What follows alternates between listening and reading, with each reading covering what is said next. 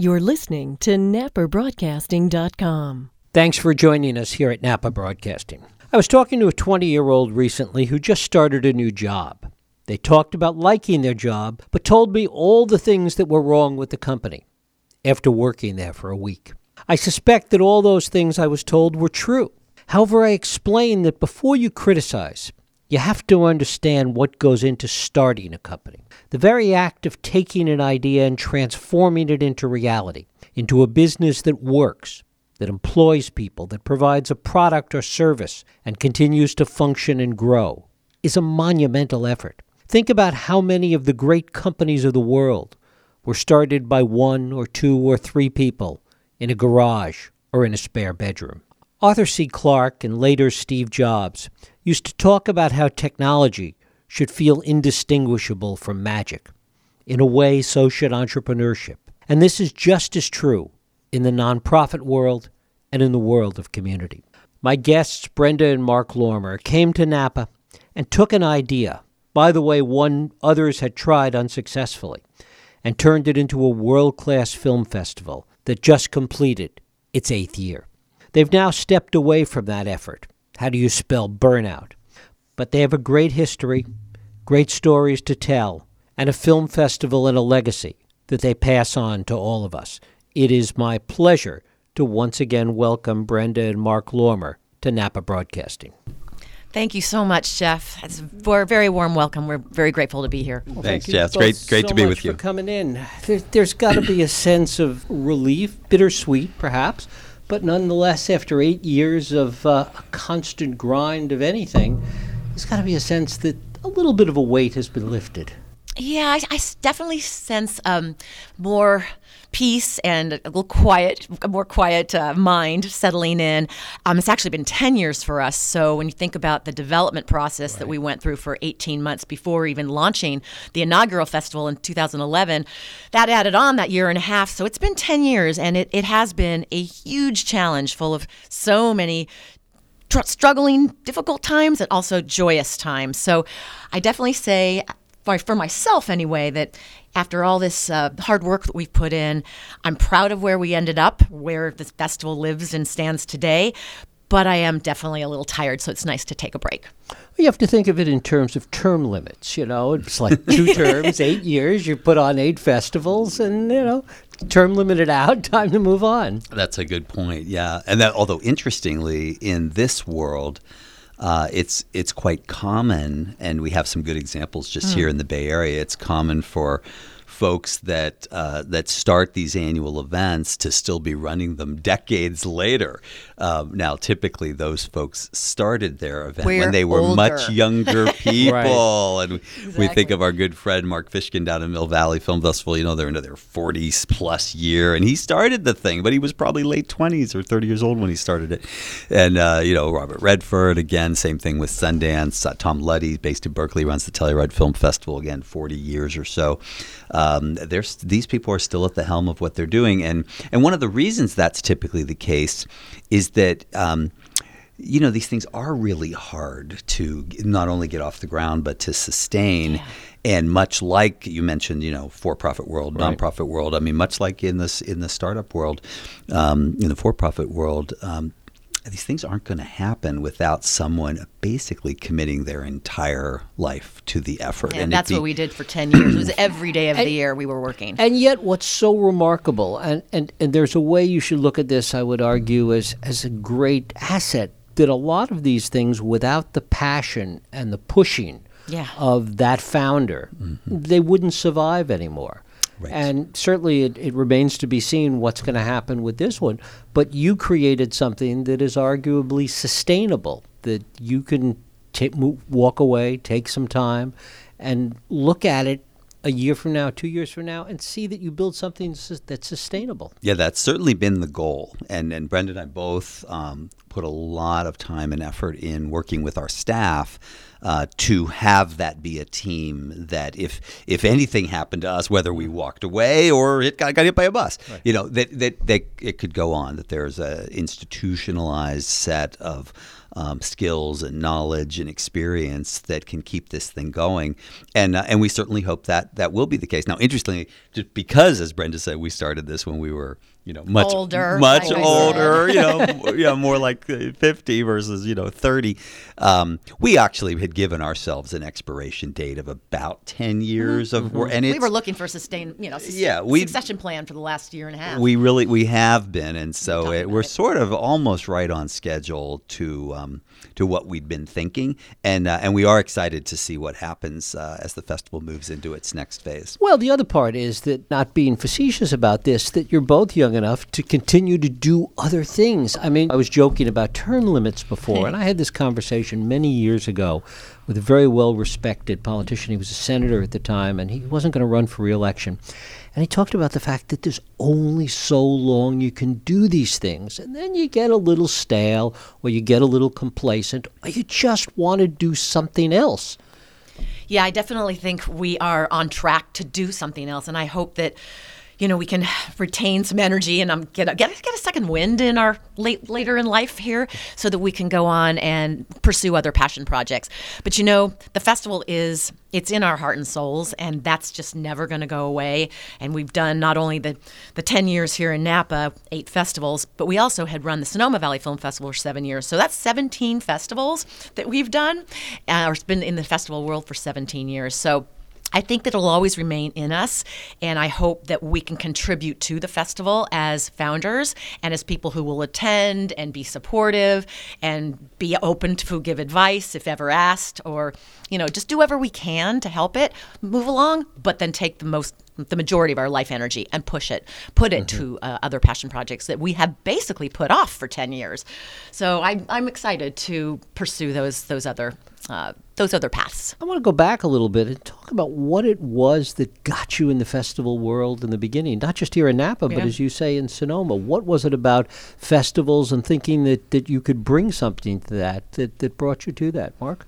Well, you know, interesting. There's a couple of threads there. First of all, both Brenda and I, but even before we met each other, you know, in our 20s, uh, we both had a bit of a background in just our personalities of being sort of planners, party throwers, you know, sort of leaders amongst our circles of friends. And we just loved, you know, we loved entertaining, we loved creating good experiences for people. We discovered that when we met each other, uh, working together actually at a company in Palo Alto called Amazing Events, which planned big corporate events. Huge. And uh, so we had some. Um, uh, relevant event production background. We also discovered we both were very big fans of the movies, uh, but neither of us really spent our careers in the um, in the film industry.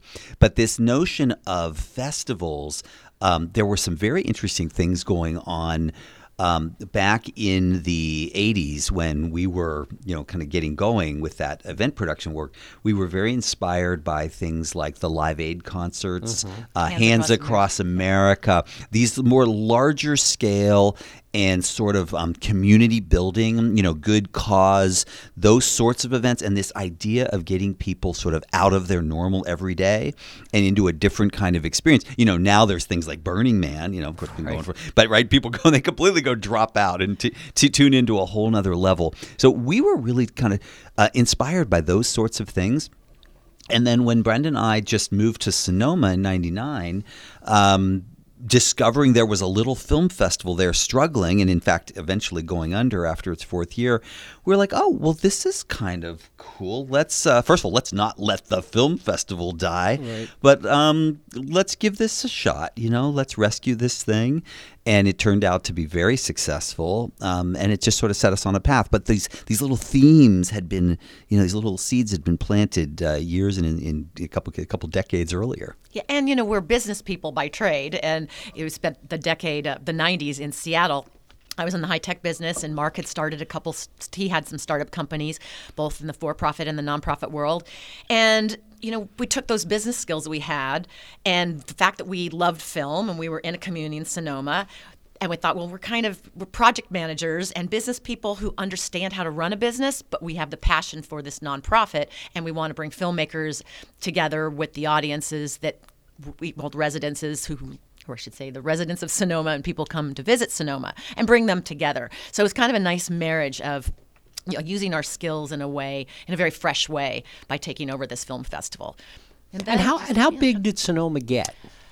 Well, so Sonoma, it small. It, stayed, it was pretty small. Yeah, pretty yeah, small. Yeah, right. yeah, people, and you know, Sonoma, as you know, people are always confused about what you're talking about. Yeah, we're talking just the town Sonoma of Sonoma, just and of course, the county is very big, bigger than Napa County. But but this was a festival that was just for the the town, or really Sonoma right. Valley, uh, but around the town of Sonoma. Only which the people that could fit in the Sebastiani. right? right. Yes, and and in fact, interestingly, it was it was super tiny through its first four years. Uh, it grew exponentially over the seven years that we were running it. But even at its peak um, in 08, when we launched, when the first festival, the first full scale festival in Napa in 2011 was about twice as big as the biggest right. Sonoma ever got. So Sonoma was small because it was just serving the really the one town. Um, it was perfectly scaled. Yeah for the town. Of so there were six screening venues within walking distance of the square. It was actually it was a very nice very civilized experience versus attempting the quite logistically challenging task of operating in all four town you know napa right. yountville st helena calistoga here Talk you know, a little bit about your vision for Napa. When you first came here and you thought about a festival here, it was going to be obviously going to be bigger than Sonoma. It was more widespread, as as Mark was talking about. What was your original vision for it?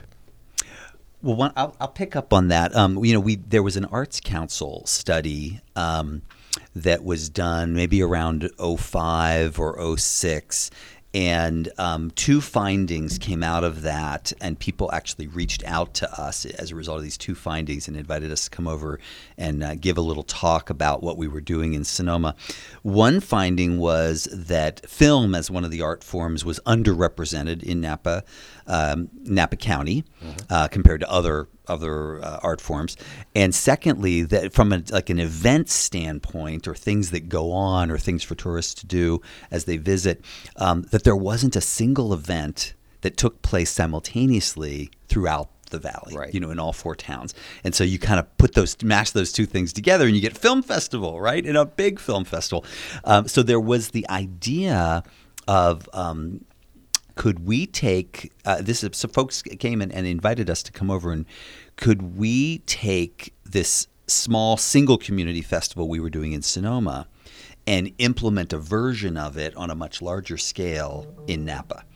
Um, and that's that was this. The original issue was could we create for Napa not only a film festival but also kind of a signature event that would really be a big event mm-hmm. on the annual calendar that the residents throughout the valley in all of the towns could enjoy. And then visitors you know could pick. You know as you know visitors come in and there's some that they swear by calistoga. That's where they want to go. There's others they want to be in yountville you know they want to be eating at the french laundry. You know there's others that love all the new stuff happening down here in napa uh, and of course st helena as well. So uh, it doesn't really matter where you'd go you would get to participate in this festival. And so the idea for the valley was a big new event celebrating an art form that had been underrepresented. And the idea for the industry, if we're going to be the 4001st film festival, you know, we got to do something. Right. Is there any way we could add something to the film industry? We know what we were adding to Napa County, but what about the industry? And we actually figured out doing some research. Um, there wasn't a festival that was sort of universally acknowledged as officially closing the year in the way that Sundance is acknowledged as officially opening the year. We said, well, why don't we be that? You know, we'll be in November, we'll be two weekends before Thanksgiving when all the big movies come out in the theater, and we'll be that last chance for, um, you know, studios to uh, premiere or, or, just at least screen uh, the, in a festival environment with their stars there and with their directors there and with audiences um, the films that they're positioning for potential awards awards consideration. Um, it was a great mix, and it was it's just interesting that that wasn't uh, there. Just really was well, nothing out there, it and it's resonated. And it gave us the opportunity to hand pick and curate a set of independent films, which is really what we were celebrating: is the small little independent films that really nobody ever gets to see unless they go to a film right. festival. So we get to look at the whole year and pick the best of the best of the best to bring to our audiences, so that nobody has to go to any other festival but the Napa Valley Film Festival. Unless so, they want to. Unless they want to. but it was it definitely was a vision. It was it was taking what we knew, what was so great about Sonoma, but was tiny, and get and and really taking up the opportunity that we heard from the, the, the leaders in Napa what could be done and blowing that up and saying, I think we can do this. And I think we have the skills to do it. We've got the energy to do it. We have the passion to do it. And we're in love with Napa Valley. I mean, heck, we got married in Napa Valley. So, and then there was this other little thing food and wine. Right. Which was, How could we you know, not certainly a lot that? of food at other festivals, but nothing that had the kind of food and wine component that you brought to the festival. It- yeah, exactly. And and, and I, I believe we did a very good job of integrating the food and the wine into the events, into the culinary demonstrations, into everything that we were doing. And every year, the food and wine integration components got bigger and bigger and bigger and more celebrated. Um, we were lucky that we had the opportunity to leverage the the Napa Valley brand. I mean, Napa Valley is so well known. We thought even more so than Sonoma because people think actually when you say you're going to uh, Napa, you're actually going to Sonoma, but you actually, you know, people get it confused, as you know. So we thought, let's take everything we know and and blow up this vision and see if we can start something that's really magical that people will come to. And again, celebrating what we love: the film and the food and the wine. As you started this undertaking, what were some of the biggest challenges that you faced that, that maybe you hadn't anticipated, both economic challenges and logistical challenges? Well, I'd say starting right off the bat, coming to terms with the fact that we were going to be creating a nonprofit versus a for-profit because we we had to we struggled with that back in mm-hmm. the development stages, starting in the summer of 2009. And Mark, maybe you can speak to that and why we chose the nonprofit space because that leads to additional challenges like constantly have to fundraise, and I think that's the number one challenge we've we've struggled with from day one. Right. Well, yeah, there were two things about the timing of, of getting this thing going. You know, we'd come off of uh, producing the film Bottle Shock, which uh, was 08 and then uh, Sundance 08 and then took around the country in theaters and supported it through second half of 08 and first half of 09. So June 2009, we're sitting down, uh, we're actually in the courtyard at, at Tra Vigne, you know, formerly, you know, former Tra Vigne. We're sitting there uh, with Terry Hall from the Napa Valley Vintners and we're talking about, you know, should we really get serious about this film festival? testing our vision on some Yeah, and he's like, stakeholders. yes. he's like, do it, do it, do it. Uh, but it's the summer of 2009. It's the depths of the you know the recent recession. Um, we had talked to some folks about investing in doing this in a for-profit model, not because we thought this was going to be a big money maker, No. but because we thought, it, much like you know, people listen, people have restaurants and Broadway Right. shows, they're all for-profit. Not you know, hardly any of them make any money, but there's this notion of people want to invest in these things. They get excited about it. They get excited about affiliating. You have investor capital, and then the people behind these things actually do keep complete control, you know, because it's a for-profit as opposed to a nonprofit model where it's more sort of community, uh, community-based in the ownership model. So anyway, um, we did talk to some folks about it who w- were very interested in seeing us do this, but people were basically only looking the economic Yeah. climate right now. Right. You know, no one's going to be in an investment mindset, but everybody wants you to do this. so how do you solve that? You know, so we did in fact um, create it as a nonprofit. We and we set about recruiting a bunch of um, founding patrons. We created a founding patron program. So basically, people were making a donation by effectively pre-purchasing the first year of their experience at the festival, and then they just continue doing it because they got addicted to the experience we created for them, and that actually is what We- helped. oh, we hope we- we yeah, hope they do. It was a group of about ninety. Yeah. We were shooting for hundred. Yeah, we we couldn't have done it without we had 'em. about ninety founding patrons that helped us get this thing off the ground, um, and we did launch it at a very large scale. I mean, the only other festival by re- we researched, it's like the only other festival we could think of, we could come up with that was launched anywhere near the same scale for its first year was Tribeca after 9-11 but that had de niro behind it and $10 million from american express. And Uh, it's Talk, talk about that, not not Tribeca, but the scale at which you launched, because I think that that really goes to the heart of, of, of the undertaking that we're talking about, and that I was was alluding to in the introduction. That a lot of these festivals really start small. Right. I mean, if you look at all the big ones today, I mean, you were mentioning Sundance before. Sundance Started not only started small, but was close to bankruptcy at least twice that I'm aware of, and maybe more than that. Um, Telluride couldn't have been tinier when it got started. I mean, these were all small undertakings. They grew over time for, for whatever reason. but you started this on a pretty large scale for a film festival. Yeah, we really we really did. And my favorite my favorite little anecdote about this all is you know meeting with the um, you know mayors and and council people. Uh, of each of the four towns that we were thinking of including, each one of them would say, "So you know, it'd be really prudent to just start in our town right. and then grow organically to include the whole valley. And all four of them and said the same that's thing. That's not going to work. Yeah, we're like, okay. It, it, has to be a, if you build it, they will come model because right. we wanted to do something where the whole valley would feel included and that each community would feel like they owned this thing, that the festival was for them. So it was super inclusive. We just, it just wasn't in our DNA to start start it small. And, well, and then you know, and then building on that you know, we could have chosen, for instance, to have one theater venue in each of four towns. Right. But then what would happen is people would come out of the cameo, let's say in St. Helena, and get in their car and try to race down to Napa to go to something at the Opera House or the Uptown, you know, wherever our one venue was. So then we had this idea that we wanted to create these walkable villages in each town, much like our former Sonoma Festival. So we wanted to have at least two venues, if not three, in each of the four towns so that people felt like they could have a whole day in that town. We did not want people running up because also we wanted people drinking the wine all day long. So it got big fast. All these considerations build on each other, and we've ended up with anywhere between nine and 13 screening venues every year at the festival. All pop ups except for the cameo. And, mm-hmm. and interestingly, in laying down that big footprint year one, we've actually never gotten bigger than that. Right. It's like we put big footprints in the ground and then we've just sort of grown audience to fill them in because that's what's been growing every you know of course the audience has been growing every year.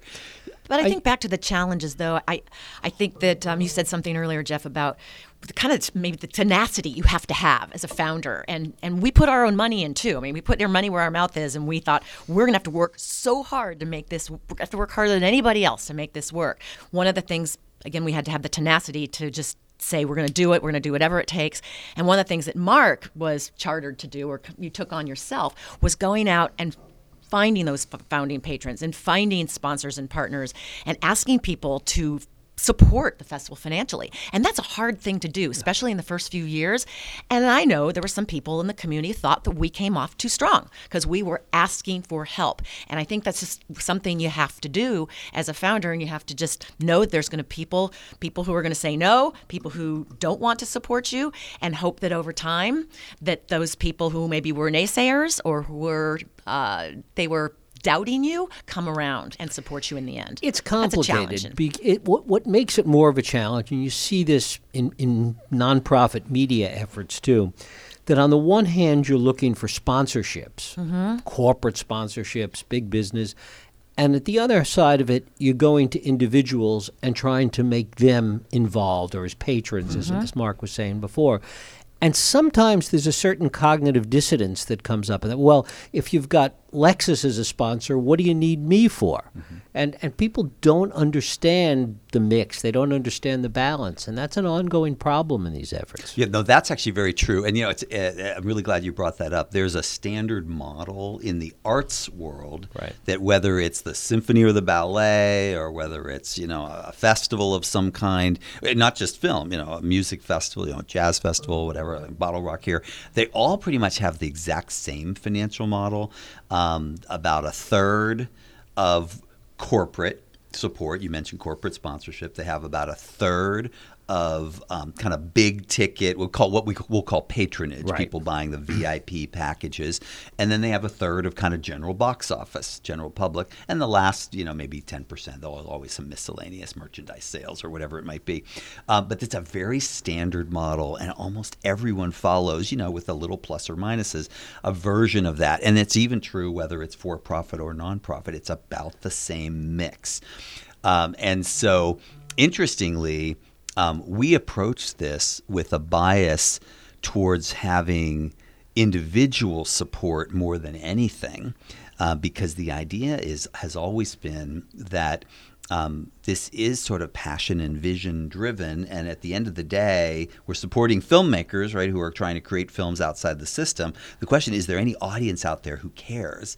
mm. about the stories they're telling, right? So, a big part of the organization's mission is to cultivate an audience that will enjoy and appreciate the art that these filmmakers are in fact making. And it's a it's an often overlooked piece of, of what film festivals are doing. They're actually helping to train audiences to be interested in this kind of great storytelling. Right. I mean, part of the problem in doing that in Napa, and it's all it's so easy to see all this in hindsight. Mm-hmm is that you have half, and, and I don't know what, I mean, you guys know what the numbers are, but part of the audience, a big chunk of the audience, are people that are visitors, as you right. were talking about right. before, and they don't have a stake in it. So it changes the equation. You know, if you have the, the symphony in San Francisco, a large part of the people that are going are people in the community, people mm-hmm. that live in the city. Absolutely. There's a connection to the community. Here you have a much smaller connection because you've got a lot of your people that are not vested in the hmm. community. Well, it's, so it makes it tougher. It makes the model tougher to pull true. off. But I think we actually were lucky that because the residents in, in the valley here immediately embraced the film festival and our numbers consistently were between 65 and 70 percent locals who attended. So, and I saw we saw the same people coming, and then those people who loved it brought their friends, and and it was really nice to hear that there were so many locals who were coming over and over, and and seeing 11, 12, 13 movies and maybe going to the gala and going to a couple parties and then the patrons doing the VIPs. But the most the, the VIP track. But most people who were locals were doing buying a festival pass or pass plus and just immersing in the film festival. So I do think there was we were lucky again that we had so many people connecting authentically with the festival, and that also includes all the partners. We had a small group of corporate sponsors that were from outside of the valley, like Lexus. God right. bless Lexus. But we had so many local winery partners and local businesses that participated year after year after year. And I look at, you know, Raymond Vineyards and Jean Charles and, and Dave Miner from Miner Family Vineyards, what they have contributed to keep the festival uh, supported and alive. And it's just, uh, it was magnificent to see so much local support over and over and over. And I hope that that continues. What surprised you the most? What was the one thing that you could never have anticipated that happened in all of this? Um, well, it's tricky to come up with one thing, right? Um, but I used to say back in Sonoma that I was always surprised that when we went out into the community and we asked, told people what we needed to pull this thing off, that it was always surprising that more often than not people said yes. Mm-hmm. You know, mm-hmm. we were asking a winery to participate. We say, hey, we really need you to host this reception, or the, and they'd say yes, right? And in Napa, um, indeed, again, going back to the beginning, like Brenda just references, you know, with these hundreds of partnerships we have. Well, that first 18 months running around the valley, um, you know, not everyone was saying yes. No, of course. it was hard, and, and people right. were people really were licking there their some, wounds. There were I mean, some was, doubts. There were some doubts. It, doubts, but we it, could do it. But and and you know, Jeff, you mentioned even even at the outset, you mentioned um, other people have tried to, mm-hmm. to launch a film festival for Napa in the past. There were some people who'd been involved in those efforts, felt burned, perhaps, right? So there definitely were some people who wanted to sit on the sidelines and see. But more often than not, what's always been quite gratifying and to some extent surprising is how many people have said yes, yeah. that I want to participate. And then when you ask them, why do you do this over and over? Why do you donate over and mm-hmm. over? These are, you know, you participate, you open your doors, blah, blah, blah. You don't really see any business. Or are you really measuring it? And they said, we don't care. It's just fun to be involved with this. It's a cool event. It's great for the Valley. It feels good. I feel good participating. And hearing that – is super gratifying. Well, and I think that that response from partners, and again, I'm so grateful for all of them. It keeps us, it kept, it kept us going because it was in the hard times. You need to know that you need to have some kind of uh, gratification from people who are participating, and it was um, very. We were very grateful that so many people kept saying yes. They also would say to note that there was a brand association that was a positive brand association mm-hmm. for many, many, many of the partners. And so I hope that it did indeed uh, increase their, their sales or at least increase their, their visibility in some fresh way that they wouldn't have got, wouldn't have received if they hadn't participated. Did it get easier in subsequent years? Not the fundraising part. yeah. Now, interestingly, the, that was always the logistics of putting this thing on definitely did. And and what really helped there was the incredible continuity we had with um, everything from the external partnerships down to the internal team. You know, people that have, mm-hmm. you know, now we have several folks that are still working on this film festival that have been involved since year zero. The operations team that comes through. back year after year, the 600 volunteers that and come back. it gets smoother and smoother e- each year. Um, and we definitely saw that. And what's interesting then is as folks, you know, we sit around and we debrief after each year and say, and we're like, God, we're not as wiped out as we were after those let's first few again. years. You know, we're not. Let's get better. We're not needing three months off. You know, we're like the week after the festival. We're like, did we just put on a festival? You know, and so what that then ends up spurring on is people start thinking of, well, what new things should we do? You know, let, right. let's challenge ourselves. How can we keep things fresh? Let's How freshen things up. Make what, this more and it was exciting. a it was a really interesting source of new ideas that we started to see uh, per, over the last few years. Now, as you know, we've experienced some incredible challenges here. We had the earthquake the one year that wiped out all those hotel rooms. Uh, we had the fires where we thought we wouldn't even have the festival at all, and then we did. I mean, that was probably the most heartfelt moment of the of, right. of, the whole thing was the 2017 film festival. It was just an incredible experience. Um, but through it all, we've we've persevered, and again, it's not just the two of us. You know, it's the hundreds of of people and businesses that are all um, attracted to what this is and what it can be, and have stuck with it. And indeed, have there is a sense of um, it does get a little bit easier each year. But as Brenda said, at the end of the day, you got to pay the bills, and you know, it wants to get bigger every year. Everybody wants to get paid more yeah. money every year. Every year you're back to zero and you're starting to push that big rock back up up even bigger hill. So that doesn't get any easier. You also had some venue challenges along the way. You mentioned pop ups before. There were a lot of, I mean, for all the places that we have here, you had some real venue challenges over the years. Yeah, I would say the biggest challenge has been Calistoga, just because, and um, our former mayor, Chris Canning, um, what a great guy. He's the first to say, we, we here in Calistoga are venue challenged. We really don't have any place for you to create a pop up. So we scratched our heads, and in 2017, we had to take a break because we, we really did not have a venue. And then for 2018, we thought, no, we got to get back into Calistoga. It's too special of a community. What can we do? So we created a drive in for last November.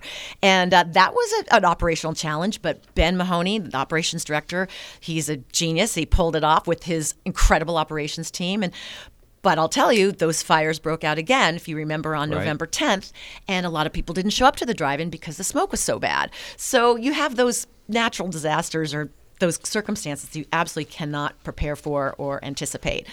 Other venues have been uh, v- venues are really tricky yeah, for tricky. events that you know. Even in Napa, it was a chat. I mean, you had yeah. the Opera House originally. All the iterations of the Opera House, right? You, you, know, you have the deal. Like, Why did you take out the chairs? Yeah, Copia, right? right. Was, I mean, it was amazing that we got that place opened up year one. It'd been shuttered for three years. right.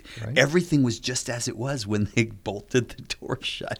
You know, um, but it's been a very interesting. Lincoln Theater's been through all those, uh, you know, iterations. Um, um, you know, thank God for Kathy Buck at the cameo. You know, she keeps that thing going. For one consistent. It venue. is a right. fabulous, fabulous venue, right, that we have here in Napa Valley. But, but we were lucky to use the Uptown. That the was Uptown's such, a, such a glorious venue, and even Native Sons. You know, you'd never think that would be so exciting in St. Helena. People loved the pop-up theater at the Native Sons. They loved it at Farmstead, the 80 80 seats in that little tiny outpost of a building behind the restaurant. So I think we one of the things that was, was integral of our in our vision was to make sure that each venue really captured the spirit and the personality of the town that it was in and trying to keep that that unique ooh ah factor alive. That people want to go to the venue, they want to go to Native Sons and then they want to go to the uptown. Well, it's a good point. It's and really a lot of film each venue is a personality. You know, many of the film festivals around the world take place in multiplexes. And that's boring. You know, it's like you could go down to right. the Century Cinemas, you could do a deal with them and say, "Here's our film festival. You know, we're on eight screens, and come on down and see films." But you could be anywhere, right? You right. could. so this is a this is sort of much more interesting the way that we're doing it, not only with the personality of the venues, but the location that they're is in. Is there anything, anything major that you would do differently? Would you do it as a nonprofit if you had it to mm. do over again? Yeah, no, I think not. We, I think doing it uh, for profit would be the right way to go. If, if we were starting scratch from, from scratch today, um, we'd set it up that way. We'd still do the same programs, and you mm-hmm. know, we haven't even talked about you know all the programs we do in the education community and the students. We'd still do all the same stuff, um, but we'd structure it. We'd structure it differently. The other thing that's interesting is you know when we think about all the people we've met from the film industry over the years.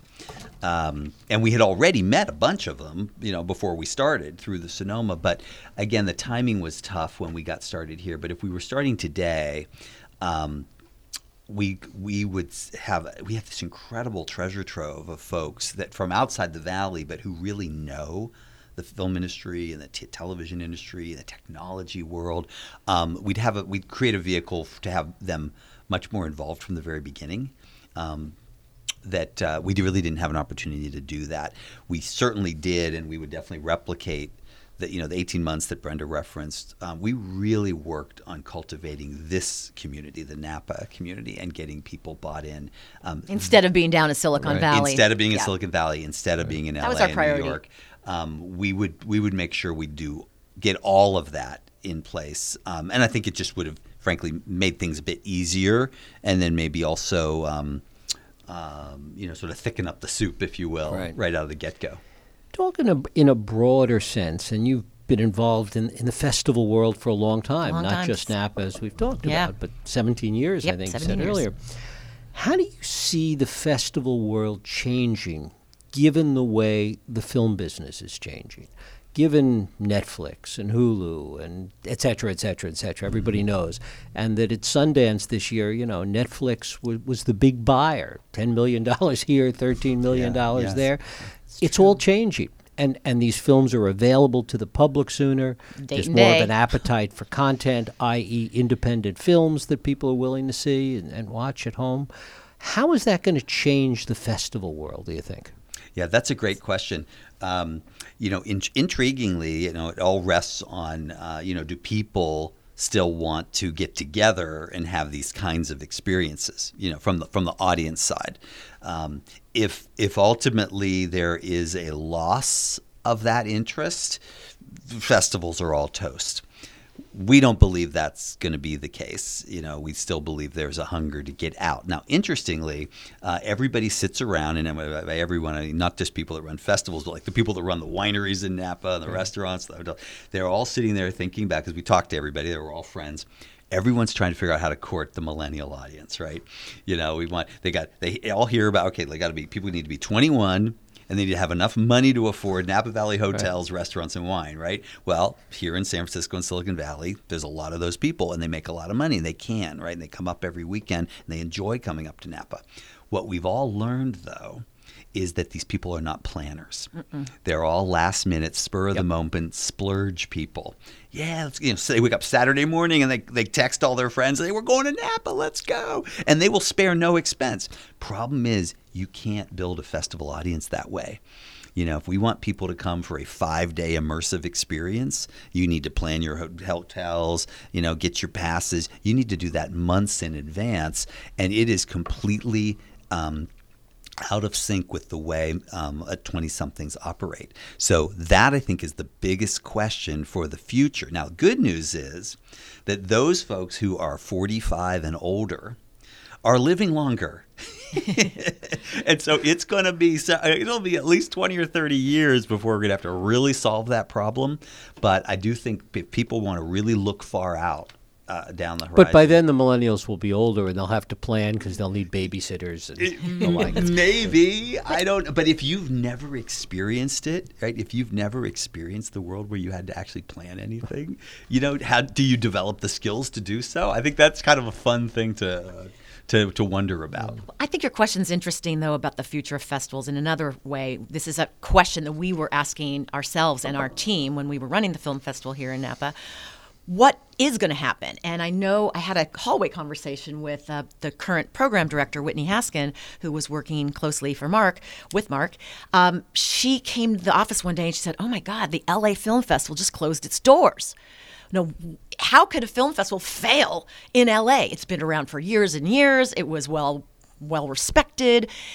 Oh boy, something's happening here. And so that question is we need to or whoever is running a festival needs to sit down and constantly be asking themselves that. Look at other models.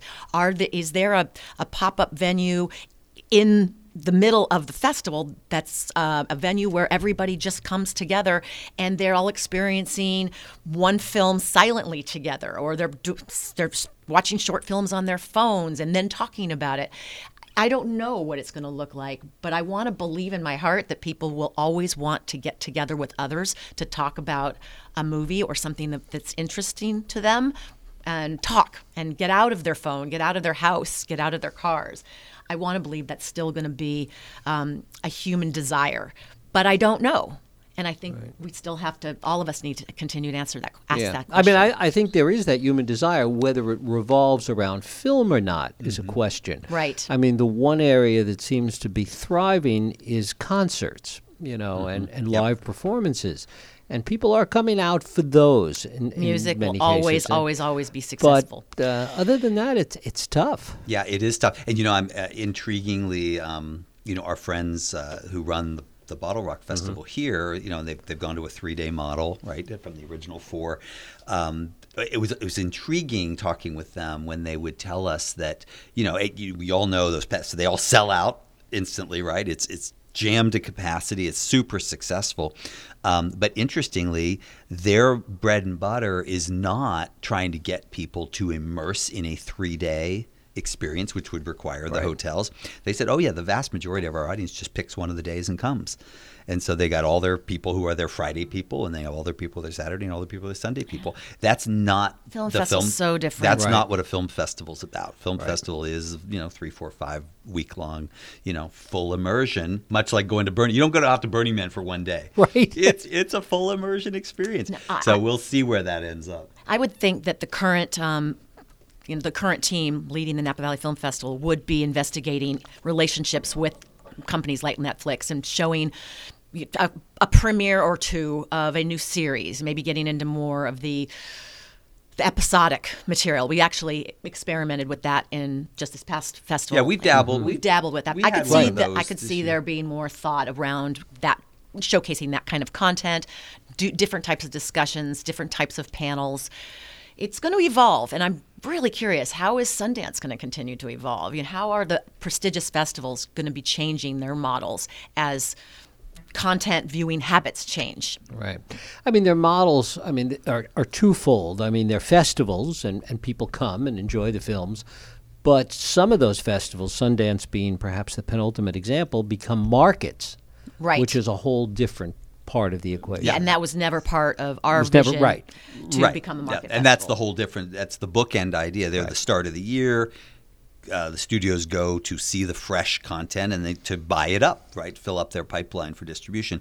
We're at the end of the year as more of a showcase as things are coming out the back end, uh, as well as, as Brenda said, for people to see the best stuff that they may never see anywhere else. The beauty of the way technology is evolving is almost everything of quality is getting some yep. way for viewers to see them later digitally, right? You're just never going to have that experience of being in a room with a bunch of people with the creators there, which is what you get at a festival and of course doing it in Napa Valley with all that great food and wine and you know and that's an important part of it. Talk a little bit about that. Uh, uh, the, the, fact that the filmmakers are there, that people get an mm-hmm. opportunity to interact. Oh, I think that is the most special component, and it was very rewarding to hear from our audiences when someone would come up to me after a film and say, oh, "God, I've never been to a film festival before, and I just saw this magnificent film, and I got to hear the director talk and tell me about how the film was actually made, and then I got to meet the actor, and I got to hear their stories."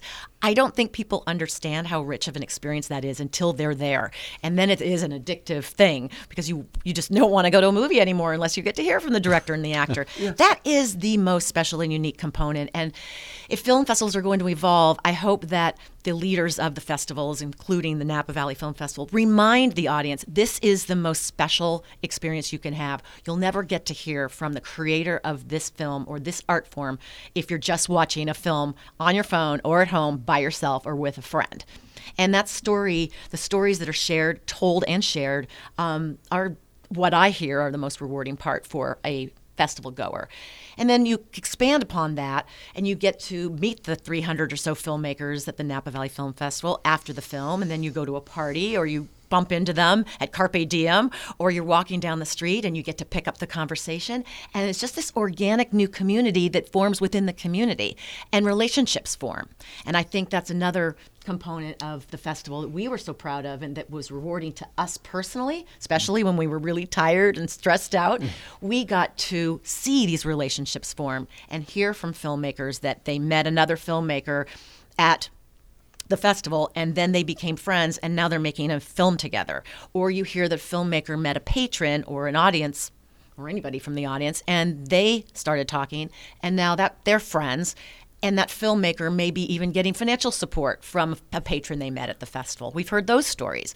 So that whole human interaction component of a festival is the most tangible and rewarding part of what what can happen at something like the Napa Valley Film Festival. It's going to be interesting to see if it can get any bigger and, and how that can evolve because one of the things that, that becomes clear, I guess it's like everything else, the bigger things, the bigger events survive. Sundance will survive. Um, South by Southwest, because it's so big and so all encompassing, will survive. Big will, will survive. Whether the smaller independent efforts can continue it's an open question. It is an open question. Another challenge we have, which I think all, all, all festivals, film festivals have, unlike music festivals, we couldn't announce the films early on. And we don't know the films and the filmmakers who are coming, and we don't know the celebrities that are coming until kind of the last minute. So a lot of people are out there wondering what are they going to see? What kind of pass are they going to buy based on what they're going to get at the Napa Valley Film Festival? And that's a difficult situation um, to get out of. You, you can't, or I should say, it's a, a difficult challenge to have year after year. If you need to promote your lineup in advance, but you can't do it until September, and then someone from and by then it's too late to get rooms in Napa right. Valley. Yeah, the hotels right? are full on Friday and Saturday. Issue. So that's a challenge we had. I I wish the you know the current organizers a lot of luck in trying to get through that challenge. How can they get more passes sold early when you can't announce anything. You have to live on your laurels and you have to live on the past and you have to promote what was. Well, it's you know, two. It seems to me it's two parts of it. It's one, you're living on your laurels. What have you shown in the past, and right. this has been good, and you take a chance.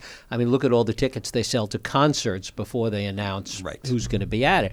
The other part is that one of the things that's inherent in film festivals, large or small, is getting to see things that you wouldn't ordinarily see, yeah. things that you that that are not going to be playing. Back to training the audience, the local theater. Yep. Yeah, and a sense of discovery. Gems that you're going to get to discover. Right. Exactly. And that and that is something that we consistently offer the audiences, and I I know that will continue well, too. You just have to train people that this is what you're going to get as an experience. You're going to get to discover these new films. It doesn't matter that you don't know who's in the movies yet. Just come and you're going to be richly richly rewarded. Yeah, we've always were very impressed uh, studying up on Telluride oh. that the only year they ever announced their program was their first year.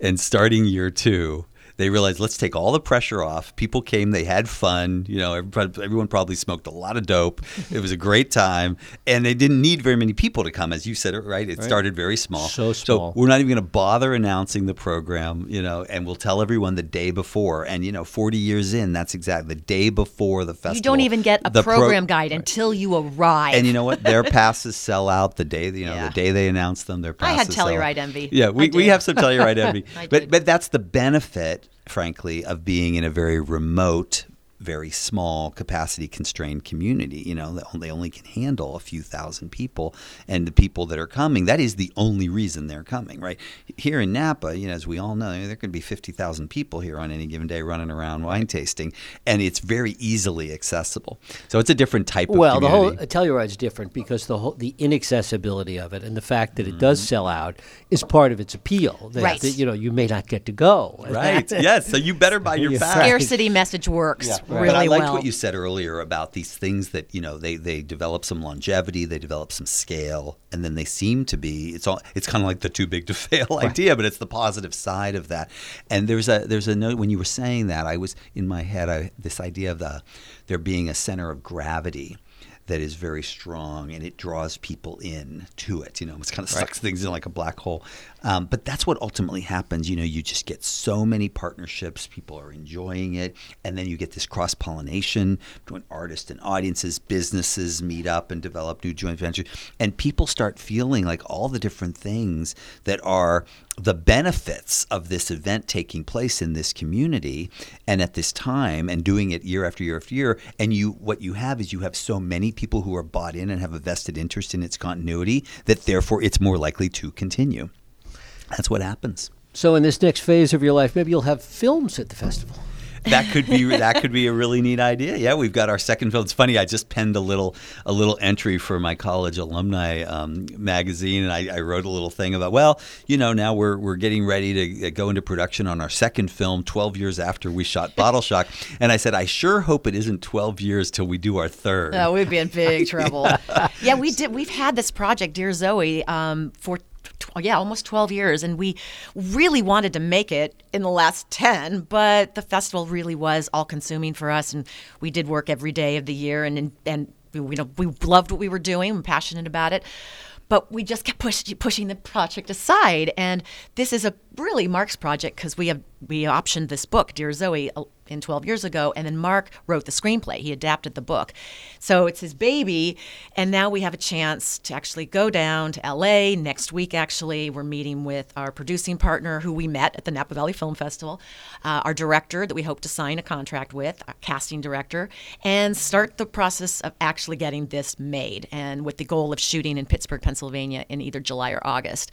So it's it would be so so exciting if we could actually get it done and um, we, and then bring the film and back bring the film back. You never know. You never know. And then we have other projects that we want to get onto, and um, you know, it's it's it is bittersweet, as you said on the onset. Um, I'm going to miss the the work very much. I loved working with the team that we built, and it's uh, it's definitely ingrained in our in our souls. So it is uh, part of us, and we're happy to be founders and hope that uh, continues for a long, long, long time. Indeed. I thank you both for coming in. Mark thank you. Our pleasure. Thanks so much. Appreciate it. Local voices, local conversations. NapaBroadcasting.com.